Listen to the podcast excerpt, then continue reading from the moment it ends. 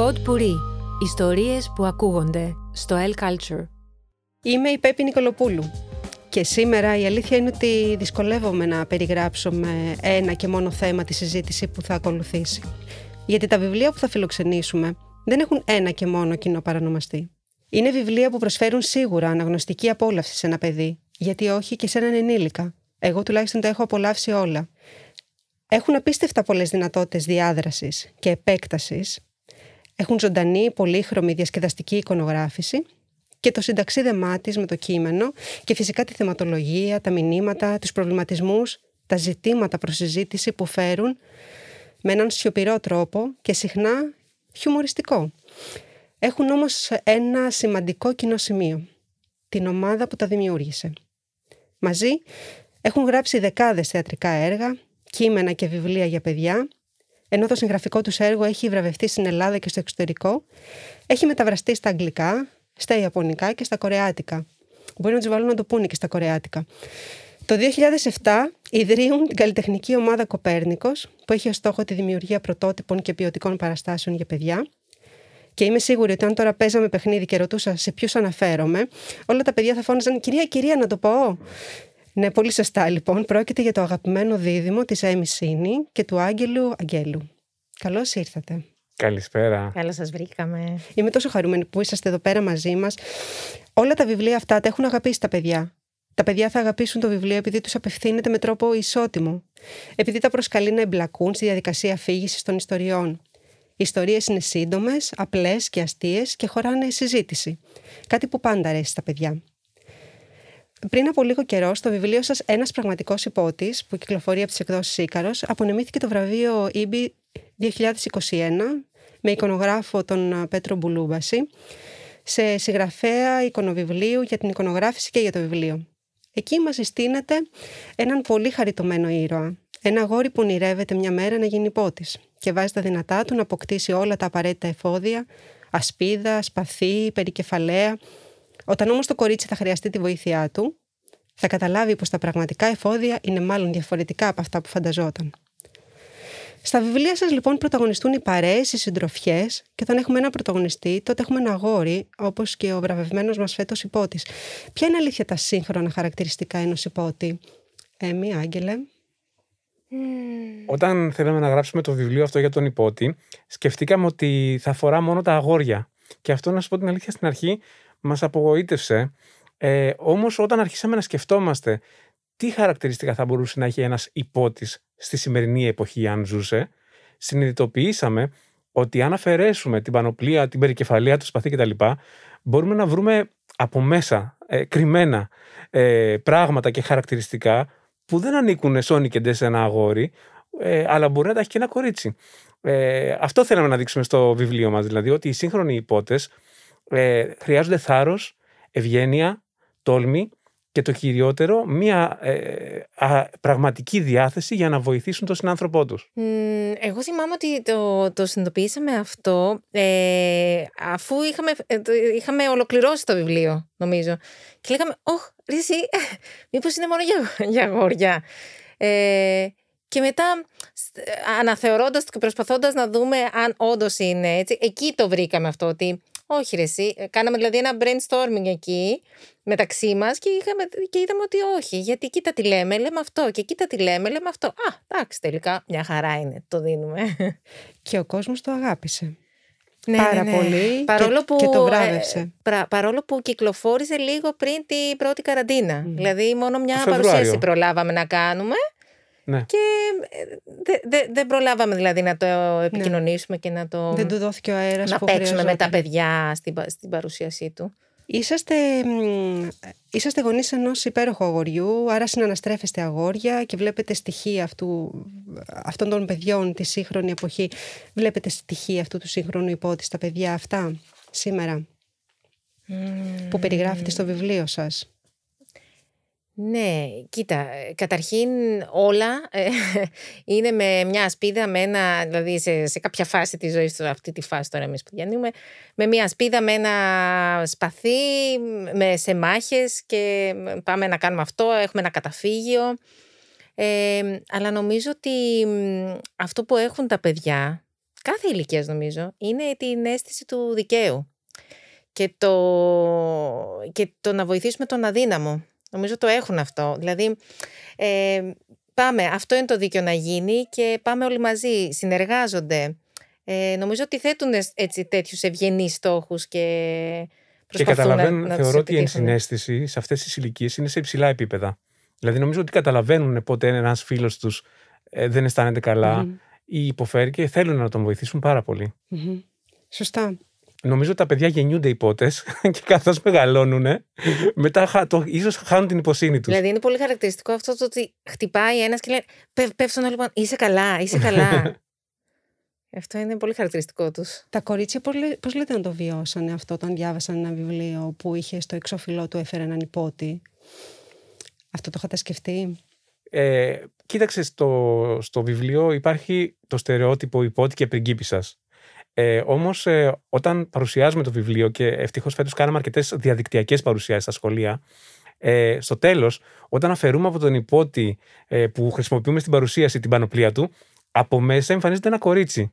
Βέβαια, πλέον έχουμε κάνει όλη τη συζήτηση με τα παιδιά για το τι σημαίνει να είσαι πραγματικός υπότης.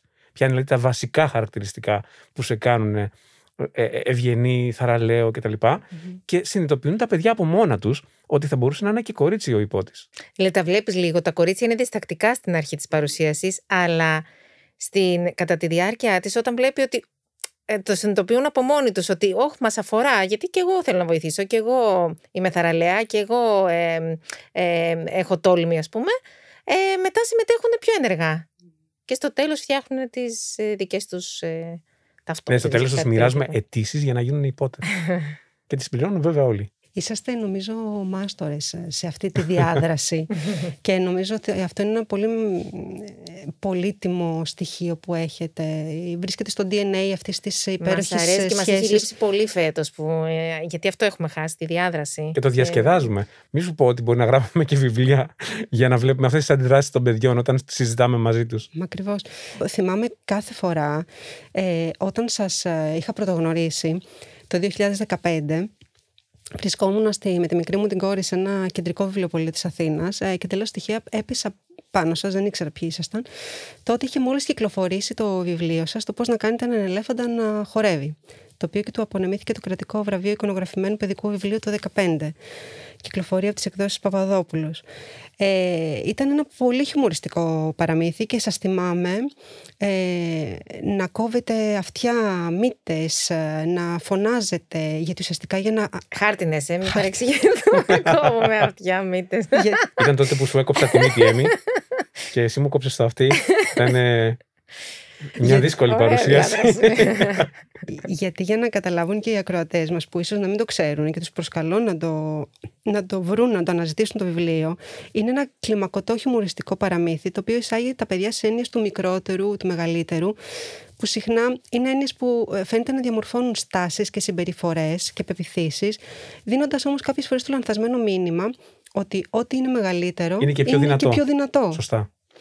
Ε, και ουσιαστικά σπάμε το στερεότυπο αυτό μέσα από το βιβλίο μας. Ακριβώς.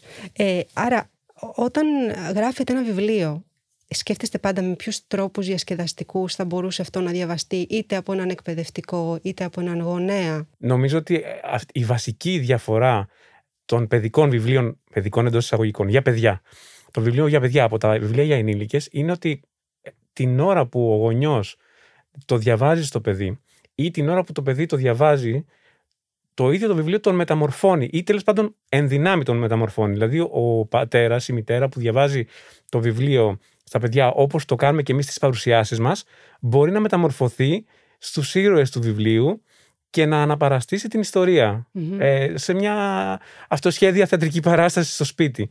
Και αυτό είναι, αν το καταφέρνουμε, είμαστε πολύ χαρούμενοι γι' αυτό να σημαίνει. Εγώ πολλές φορές σκέφτομαι ε, τη σκηνή που ο γονιός το διαβάζει στο παιδί του το βράδυ και σκέφτομαι ότι α, σε αυτό το αστείο που γράφω τώρα εδώ πέρα θα ρίξουν πολύ γέλιο ή ξέρω εγώ, σε αυτή τη λέξη θα, θα ρωτήσει το παιδί τι σημαίνει. Ή ξέρω εγώ εδώ, θα του αρέσει πολύ η εικονογράφηση. Οπότε θα, θα γίνει μια παύση. Δηλαδή, φαντάζομαι λίγο το βράδυ τους και το φαντάζομαι λίγο πώς θα είναι. Ε, αλλά δεν το κάνω για, για να ε, εσκεμένα. Δηλαδή, με, με πάει μόνο του. Ναι.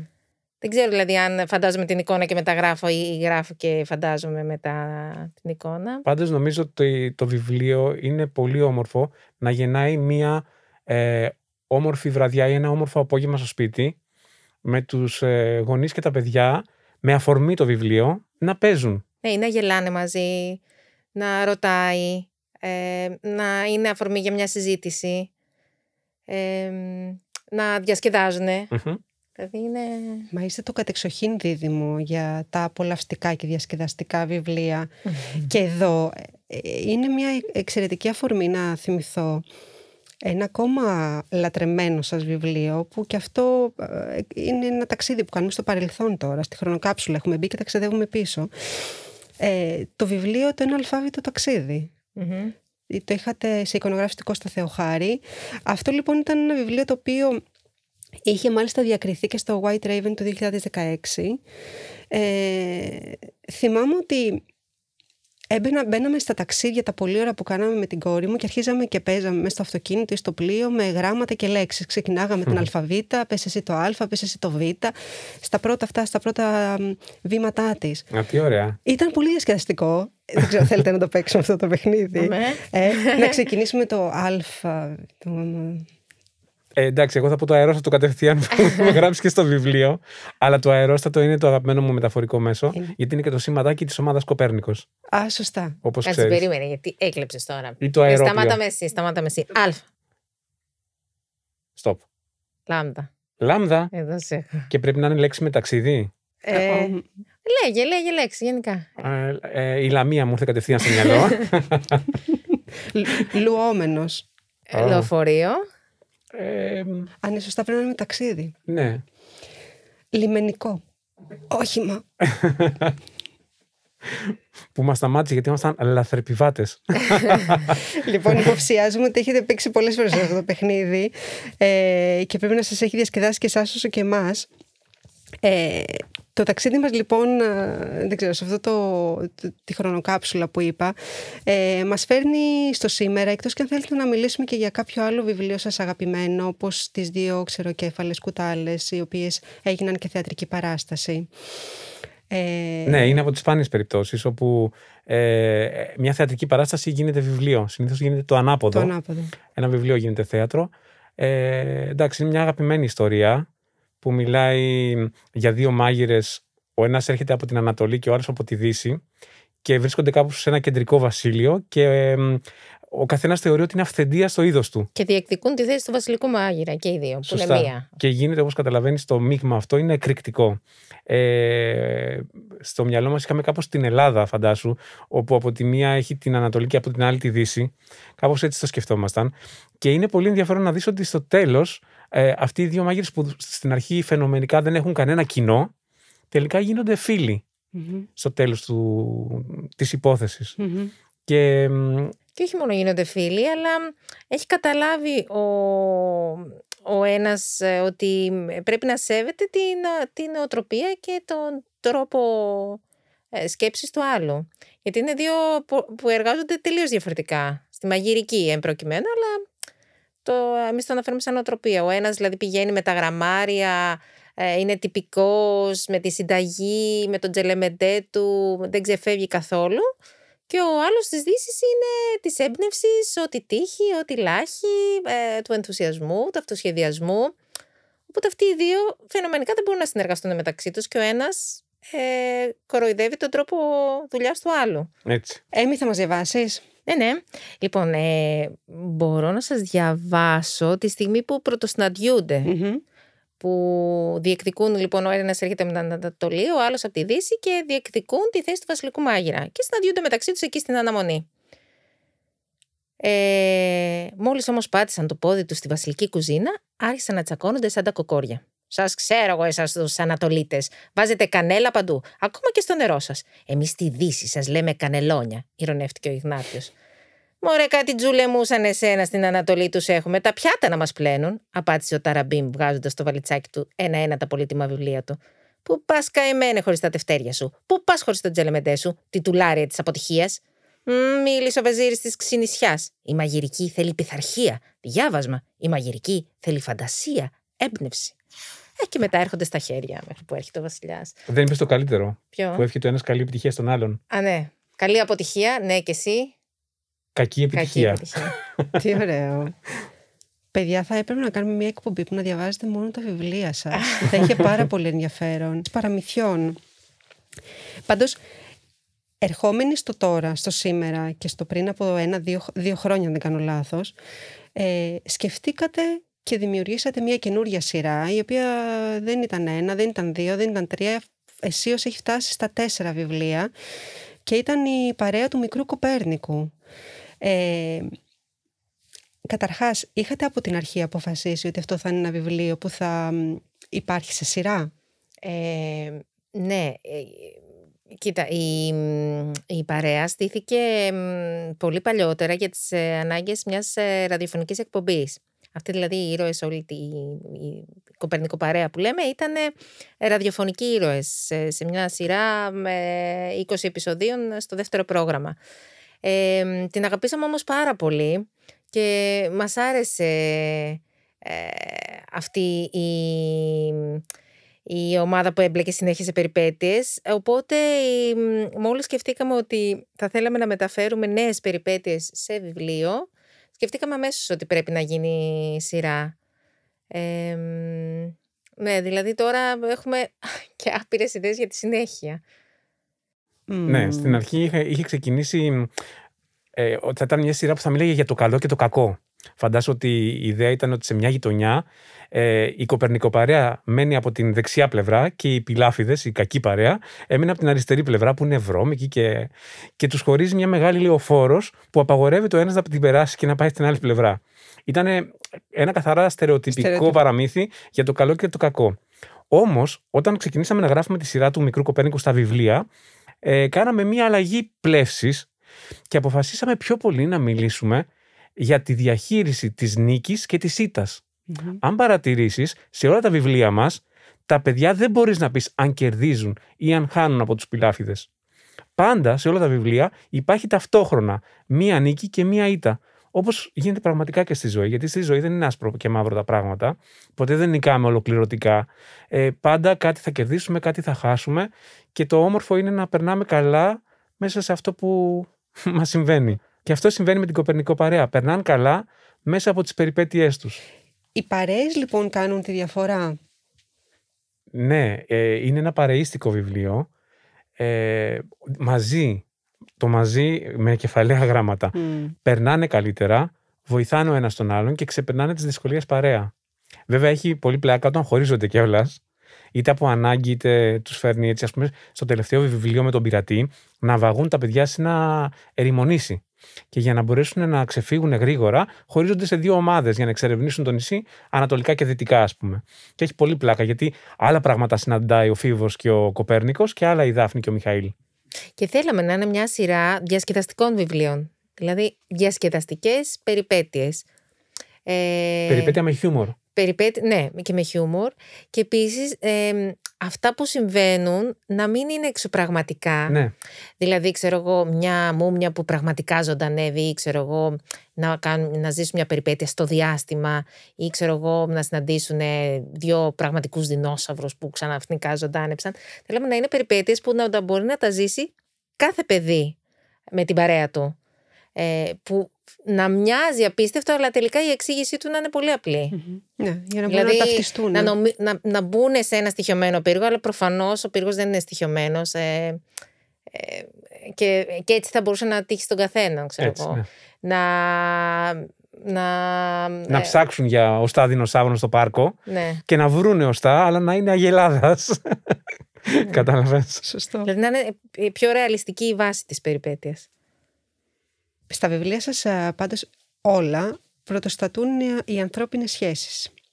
Και συχνά διαβάζοντας α, τα βιβλία σας νιώθει κανείς πως θα μπορούσε να το έχει γράψει ένα παιδί. έχετε ένα βλέμμα παιχνιδιάρικο, σκανταλιάρικο, χιουμοριστικό και αθώο. Τα σημερινά παιδιά, αλλά και οι ενήλικες, είναι κλεισμένα μέσα σε τσιμεντένια κλουβιά. Είναι πράγματι έτσι, Άγγελε, το νιώθετε αυτό; Ήταν η έμπνευσή σας λίγο πολύ για το βιβλίο πάνω κάτω; Φυσικά, φυσικά. Και εμείς μένουμε σε ένα τέτοιο κουτί, πολυκατοικία, όπως μένουμε και όλοι μας στις πόλεις. Ε, ενώ παλιά, ας πούμε, στα χωριά, ε, τα σπίτια ήταν χτισμένα το ένα δίπλα στο άλλο και ανοίγοντας το παράθυρο, έβλεπες τον γείτονά σου, τον χαιρετούσε, τον καλημέριζες, έβγαινες στον κήπο και ο κήπος ήταν ακριβώς δίπλα στον κήπο του αλλού. Τώρα που τα διαμερίσματα είναι χτισμένα το ένα ακριβώς πάνω από το άλλο, βγαίνεις στο μπαλκόνι και ενώ απέχεις τρία μέτρα από το γείτονά σου, είναι ακριβώς κάτω από τα πόδια σου και δεν μπορείς να τον κοιτάξεις, δεν μπορείς να του μιλήσεις.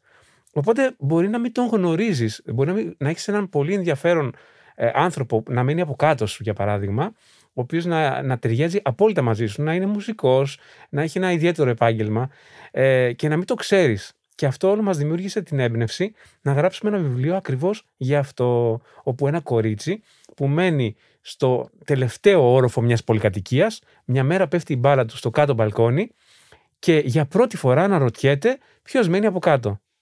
Και μπορούμε, αν θες, να διαβάσουμε και ένα Θέλω πάρα πολύ. μικρό απόσπασμα. Θέλω πολύ. Θα τα διαβάσεις εσύ ή η Έμι; Ε, εγώ. Τέλειο. Σε ακούμε. Μια μέρα που η Κατερίνα έπαιζε χαρούμενη στη βεράντα του παππού της, μια ρηπή αέρα πήρε την μπάλα της και την πέταξε μακριά. Την έριξε στο κάτω μπαλκόνι. Παππού, η μπάλα μου έπεσε στο κάτω μπαλκόνι. Ποιος να μένει άραγε εκεί, αναρωτήθηκε ο παππούς. Θα μάθουμε αμέσως, είπε αποφασιστικά η Κατερίνα και τραβώντας από το χέρι τον παππού της, κατέβηκαν γρήγορα στον κάτω όροφο. Την πόρτα άνοιξε ένας ψηλόλιγνος κύριος με μαύρο κουστούμι και πράσινο παπηγιόν. Ποιοι είστε εσείς, Η Κατερίνα προχώρησε κατευθείαν στο ψητό. Εγώ είμαι η Κατερίνα και αυτός είναι ο παππούς μου, ο Ανδρέας. Μένουμε ακριβώς από πάνω. Ο αέρας πήρε την μπάλα μου και την έριξε στο μπαλκόνι σας. Μήπως θα μπορούσατε να μου τη δώσετε; Παράξενο. Πριν από λίγο, μια κόκκινη μπάλα παρέσυρε την περούκα μου και έπεσαν μαζί έναν όροφο πιο κάτω. Όμως, αφού εσείς μένετε από πάνω μου, ποιος μένει άραγε από κάτω μου; Θα μάθουμε αμέσως, είπε η Κατερίνα και τραβώντας από το χέρι τον παππού και τον Ιούλιο, κατέβηκαν γρήγορα στον κάτω όροφο. Φαντάσου όμως ξαφνικά αυτό το βιβλίο, γιατί πραγματικά πιστεύω ότι αυτό πρέπει να είναι το αποτύπωμά του. Κάνει μια έκκληση για επανασύνδεση των ανθρώπων. Τα παιδιά ξαφνικά να παίρνουν ένα χέρι από παππού, γιαγιά, θείο, θεία και να αρχίζουν να κατηφορίζουν τους ορόφους και να χτυπάνε τις πόρτες για να γνωρίσουν τους διπλανούς τους. Ε, δεν πιστεύετε πραγματικά ότι αφήνει ένα λιθαράκι σκέψης αυτό στα παιδιά; Για να αλλάξουν. Στα παιδιά και στους ενήλικες, στους ενήλικες ακόμα περισσότερο νομίζω. Γιατί τα παιδιά το έχουν έμφυτο αυτό το να πάω να γνωρίσω, δεν τρέπομαι, να μιλήσω, ο γείτονας, ε, ο, ο διπλανός, ε, το παιδί της άλλης τάξης. Ε, υπάρχει αυτή η επικοινωνία. Ε, τους ενήλικες όμως νομίζω ότι αυτό το βιβλίο τους βάζει σε σκέψεις. Και εμάς μας έβαλε σε σκέψη. Και εμάς μας έβαλε σε Εμείς σκέψεις, γνωρίσαμε ναι. αρκετούς γειτόνε μετά από αυτό το βιβλίο. Ελπίζω να τους χαρίσατε και από ένα βιβλίο. Εννοείται, ή μια, ή μια κόκκινη μπάλα. Ως, ε, ως γονείς λοιπόν και ως συγγραφής κυρίως, πώς βλέπετε σήμερα τη θέση του βιβλίου στη ζωή των παιδιών; Αν μπορούσατε να αλλάξετε κάτι, τι θα ήταν αυτό; Εγώ ως συγγραφέας είμαι πολύ ευχαριστημένος γιατί βλέπω ότι οι σύγχρονοι γονείς και τα παιδιά διαβάζουν αρκετά βιβλία και ασχολούνται αρκετά με το διάβασμα. Ω γονιός τώρα, ε, ο γιος μας είναι 8,5 χρονών, ε, παλεύουμε να τραβήξουμε τα παιδιά από τις οθόνες και προσπαθούμε να εφε- εφεύρουμε τρόπους όμορφους για να το καταφέρουμε αυτό. Ε, έχω βρει στο βιβλίο ένα σύμμαχο, ε, κάτι όμορφο, το οποίο μπορεί να πάρει το παιδί και να το ταξιδέψει χωρίς να είναι μπροστά στην οθόνη, στην τηλεόραση κτλ. Σωστό, το έχετε καταφέρει και μπράβο, γιατί δεν το καταφέρνουν όλοι. Όπως Ναι. πολλά παιδιά δεν είναι και πολύ δεκτικά. Δεν χρειάζεται να το κάνεις μόνο με το βιβλίο. Είναι ένας τρόπος το βιβλίο. Μπράβο, και αυτό. Και δεν αυ- θέλει πίεση, δηλαδή να το τελειώσει, να, το, να επιλέξει αυτό που θέλει αυτός και όχι αυτό που έχει ακούσει η μαμά ότι είναι καλό. Ε, δηλαδή ε, είναι και, ο- και ο τρόπος που θα επιλέξει το βιβλίο. Ε, ίσως η βόλτα στο βιβλιοπωλείο μπορεί να γίνει με το ίδιο το παιδί και το ίδιο το παιδί να Όχι, ίσως επιβάλλεται. μάλλον. επιβάλλεται. Όμως δε, συνήθως δεν γίνεται. Ε, οπότε απλά μοιάζευε- μαζεύεται μια ντάνα από βιβλία που πιέζει το παιδί να, το, να τα διαβάσει, οπότε αυτό λίγο κάπως ε, κλωτσάει. Και επίσης το podcast είναι και αυτό ένας πολύ ωραίος τρόπος να τραβήξουμε το παιδί από την οθόνη. Αυτό είναι αλήθεια. Θα σε βάζουμε να διαβάζεις πιο πολύ συχνά τα βιβλία και να μας ακούνε πιο πολύ. Έτσι. Ε, αυτό μου δίνει πάλι έναυσμα να σας ρωτήσω. Ε, ε, επειδή είσαστε και θεατράνθρωποι, έτσι, με όλα αυτά τα χρόνια έχετε αποκτήσει και την εμπειρία του, του θεάτρου. Θέλετε να προτείνετε στους ακροατές μας μερικούς αστείους ίσως τρόπους και διασκεδαστικούς για να ενθαρρύνουν τη βιβλιοαναγνωσία. Καταρχήν να ευχαριστηθούν τη, τη βόλτα στο βιβλιοπωλείο. Δηλαδή να πάνε μια μέρα που πραγματικά δεν βιάζονται, που πραγματικά έχουν απίστευτη όρεξη, σε ένα βιβλιοπωλείο ε, πολύ φιλικό και πολύ ζεστό, να μην να ξεφυλίσουν, να πιούν μετά ένα καφέ, να ξαναγυρίσουν. Δηλαδή, είσαι μια βιβλιοθήκη, ε; Ναι, ναι, είσαι μια βιβλιοθήκη. να ευχαριστηθούν τη διαδικασία ε, και να επιλέξουν κάτι ε, ε, που θα, με το οποίο αν γίνεται να περάσουν καλά και οι δύο. Ε, να ενδιαφέρει και τους δύο. Ε, επίσης είναι πάρα πολύ ωραίο να, ε, Εμείς πολύ συχνά διαβάζαμε μισό-μισό. Τώρα τα μαύρα γράμματα εσύ και τα άλλα εγώ. Αυτά που είναι κάτω από την εικόνα τα διαβάζεις εσύ. Αυτά που είναι πάνω από την εικόνα τα διαβάζω εγώ. Και έτσι είναι ένας πολύ ωραίος τρόπος γιατί το παιδί περιμένει πώς και πώς να έρθει η σειρά του να το διαβάσει ή να έρθει η σειρά της μαμάς για να ξεκουραστεί. Άρα να διαβάζουν και τα παιδιά στου γονείς. Ναι, ναι, ναι, mm πάρα πολύ. Αυτό είναι. Ναι, δηλαδή όταν θα μπορέσουν ή και όταν δεν μπορούν. Ε, να, να διαλέξουν ένα βιβλίο και από τις εικόνες να το αφηγηθούν τα παιδιά. Είναι πολύ ωραίο να τους δίνεις και αυτό το ρόλο, ότι θα σου διαβάσω εγώ ένα και μετά θα μου διαβάσεις ένα και εσύ. Και αυτό είναι, νομίζω ότι είναι... Και η δυναμική ανάγνωση είναι πάντως πολύ ωραία. Δηλαδή ο γονιός ε, όταν διαβάζει ένα αστείο, να το διαβάζει αστεία. Όταν διαβάζει κάτι δραματικό, να το διαβάζει δραματικά. Ναι, Μπαίνουμε σε ρόλους, ναι, λοιπόν. γιατί ναι. διαβάζοντας το διεκπαιρεωτικά, το παιδί το καταλαβαίνει αυτό αμέσως. Οπότε καταλαβαίνει κιόλας ότι η διαδικασία της ανάγνωσης ενός βιβλίου είναι διεκπαιρεωτική και αφού το βαριέται η μαμά ή ο μπαμπάς, ε, ας το βαρεθώ κι εγώ, γιατί μάλλον ε, δεν θα Πρέπει να βάζεις λίγο χρώμα, ναι. ένταση. Να, να... Και δεν χρειάζεται να το κάνεις κάθε βράδυ. Δηλαδή, αν είσαι πολύ κουρασμένος, ο γονιός είναι πολύ κουρασμένος, δεν χρειάζεται να, το, να διαβάσει βιβλίο. Δηλαδή, μην γίνεται αγκαρία, γιατί μετά το παιδί θα το εκλάβεις σαν αγκαρία. Άρα να υπάρχει ενδεχομένως μία ώρα ανάγνωσης, ένα ραντεβού με το βιβλιο κατά τη διάρκεια της εβδομαδας που μπορούν να παίξουν διαβάζοντας. Εμείς όταν ε, ο μικρός ήταν πιο μικρός ε, είχαμε στάνταρ ώρα της ημέρας που ήταν η ώρα του βιβλίου ας πούμε. Δεν θυμάμαι τώρα μετά το φαγητό κάπου, κάπου εκεί το μεσημέρι ήταν. Που το είχαμε στάνταρ και το αποζητούσαμε τα πλέον και ο ίδιος στη ρουτίνα του να διαβάσουμε το βιβλίο πλέον. Έτσι. Ποια λοιπόν πιστεύετε ότι είναι εκείνα τα χαρακτηριστικά που οφείλει να έχει ένα παιδικό εικονογραφημένο βιβλίο; Αν μπορούσαμε να τα συγκεντρώσουμε σε τρία σημεία. Εγώ θα σου έλεγα συμπυκνωμένο νόημα, δηλαδή να λέει πολλά με λίγα, ε, περιπέτεια και χιούμορ. Αυτά που αρέσουν σε μένα, έτσι. Ναι, ναι, συμφωνώ. Και, και γι' αυτό μας έχεις παραδώσει και τέτοια βιβλία. εσύ και εσύ, Έμι, φαντάζομαι συμφωνείς. Ναι, ναι, πρώτα το χιούμορ όμως. Μετά το συμπυκνωμένο, όπως το πες. νόημα. Αυτό να το πετάξουμε, Έμι. Κοίταξε, όταν λέω συμπυκνωμένο νόημα, μπορεί να λειτουργεί σε πολλαπλό επίπεδο. Η αλληγορία που λέγαμε και πριν. Δηλαδή να λέει κάτι και να εννοεί άλλα πέντε πράγματα. Που όποιος θέλει τα, τα νιώθει και όποιος δεν θέλει δεν τα, δεν τα νιωθει έτσι, να λειτουργεί σε πολλά επίπεδα. Ακριβώς. Ναι, ναι, ναι. Και η εικονογράφηση να λειτουργεί σε πολλά επίπεδα. Και, αυτή είναι, και αυτό μπορείς μόνο με την αφαίρεση να το πετύχεις. Γιατί όσα περισσότερα λες, τόσο πιο πολύ συγκεκριμενοποιείς κάτι. Αντίθετα, όσο περισσότερο βγάζεις, τελικά τόσο περισσότερους ανθρώπους μπορείς να συμπεριλάβεις αυτό που λες. Και ο καθένας να βάλει τον εαυτό του εκεί που κάτι λείπει. Σωστό. Ε... Άρα, αν φτιάχναμε μία σούπα, θα βγάζαμε τα υλικά όλα. Ακριβώς. Θα είχαμε κρατήσει την ουσία τους, ε, την νοστιμιά τους. mm Ακριβώς. Και θα είχαμε βγάλει τα υπόλοιπα. Ναι, ναι, ναι. Και φαντάσου εσύ τώρα τι υλικά θα είχε μέσα. Ο καθένας θα φανταστεί τι. Και άλλο υλικό θα, θα φανταστεί η Έμι, άλλο η Πέπη. Παιδιά, σχέδια επόμενα. Έχετε; Συγγραφικά κυρίως. Εμείς έχουμε. Ποιος μας αφήνει να τα εφαρμόσουμε; Είμαστε ένα βήμα πριν το τέλος, νομίζω. Ναι. Ε, φαντάζομαι με τα θέατρα κλειστά ετοιμάζετε, έχετε συγγραφικά σχέδια. Εύχομαι να τα επισπεύσετε. Mm-hmm. Εμείς το ευχόμαστε γιατί μας έχει λείψει πολύ Ήταν μια περίοδος για το θέατρο. Ναι. Όπου δεν μπορούσαμε να κάνουμε σχεδόν τίποτα, αλλά μπορούσαμε να φανταστούμε πολλά. Και ελπίζουμε σύντομα να κάνουμε όσα μπορούμε από αυτά πράξη και βιβλία θα βγουν καινούργια και, και ελπίζουμε, και, θεατρικό. Ναι. Σας ευχαριστώ πάρα πολύ που ήσασταν εδώ μαζί μας στο στούντιο με τα δύσκολα και τα εύκολα. Και θα ήθελα να κλείσω με μία ευχή για σας να συνεχίσετε να γράφετε βιβλία για τα παιδιά ώστε κάθε φορά που θα τα πιάνουν στα χέρια τους να τα ρουφάνε οι περιπέτειές σας να γυρίζουν τον κόσμο ολόκληρο πάνω σε ελέφαντες, σε μπαλόνια ή σε αερόστατα.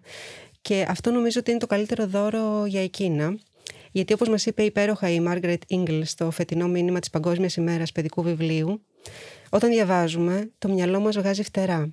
Όταν γράφουμε τα δάχτυλά μας τραγουδούν. Οι λέξεις είναι ήχοι από τύμπανα και φλάουτα στη σελίδα καλήφωνα πουλιά που πετούν ψηλά, ελέφαντες που σαλπίζουν, ποτάμια που κυλούν, καταράκτες που ξεχύνονται, πεταλούδες που στροβιλίζονται ψηλά στον αέρα. Είστε επανειδήν λοιπόν παιδιά. Χαρήκαμε πολύ, ευχαριστούμε πάρα πολύ για την πρόσκληση και καλή συνέχεια στα υπόλοιπα. Εγώ δεν φεύγω. Ευχαριστώ πάρα πολύ. Εμείς, εμείς. Καλή συνέχεια. Γεια χαρά. Ευχαριστούμε, γεια.